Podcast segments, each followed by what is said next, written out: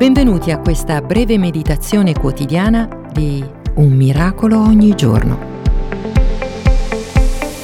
Al mattino, dopo una notte di riposo, il nostro corpo si sveglia. Ci allunghiamo, ci diamo una scrollata per uscire dalla nebbia del sonno. Alcuni hanno bisogno di un caffè o di una doccia per svegliarsi veramente. Altri, quasi impulsivamente, controllano la posta elettronica, i messaggini o la pagina Facebook e cominciano a riempire la testa di una gran quantità di informazioni, alcune piacevoli, altre non così tanto, e tutta la preoccupazione ha inizio. Personalmente l'ho fatto troppo spesso e vorrei evitare questo errore, caro amico.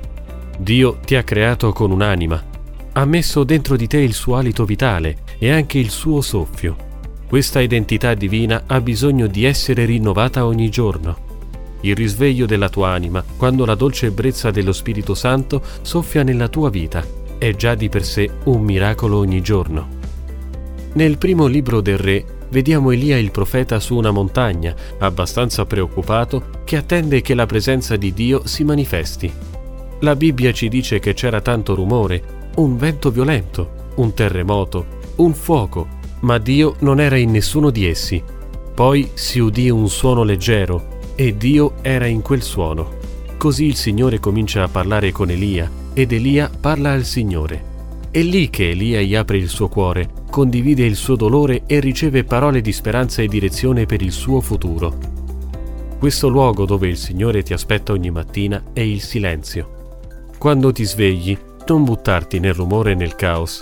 Resta in silenzio e chiedi a Dio di risvegliare la tua anima, di insegnarti ad ascoltare, Fissa i tuoi pensieri su Gesù Cristo. Lascia che lo Spirito Santo ti faccia visita, che parli alla tua anima e che ti porti nella vita di un discepolo ben allenato. Grazie di esistere, Eric Selerier.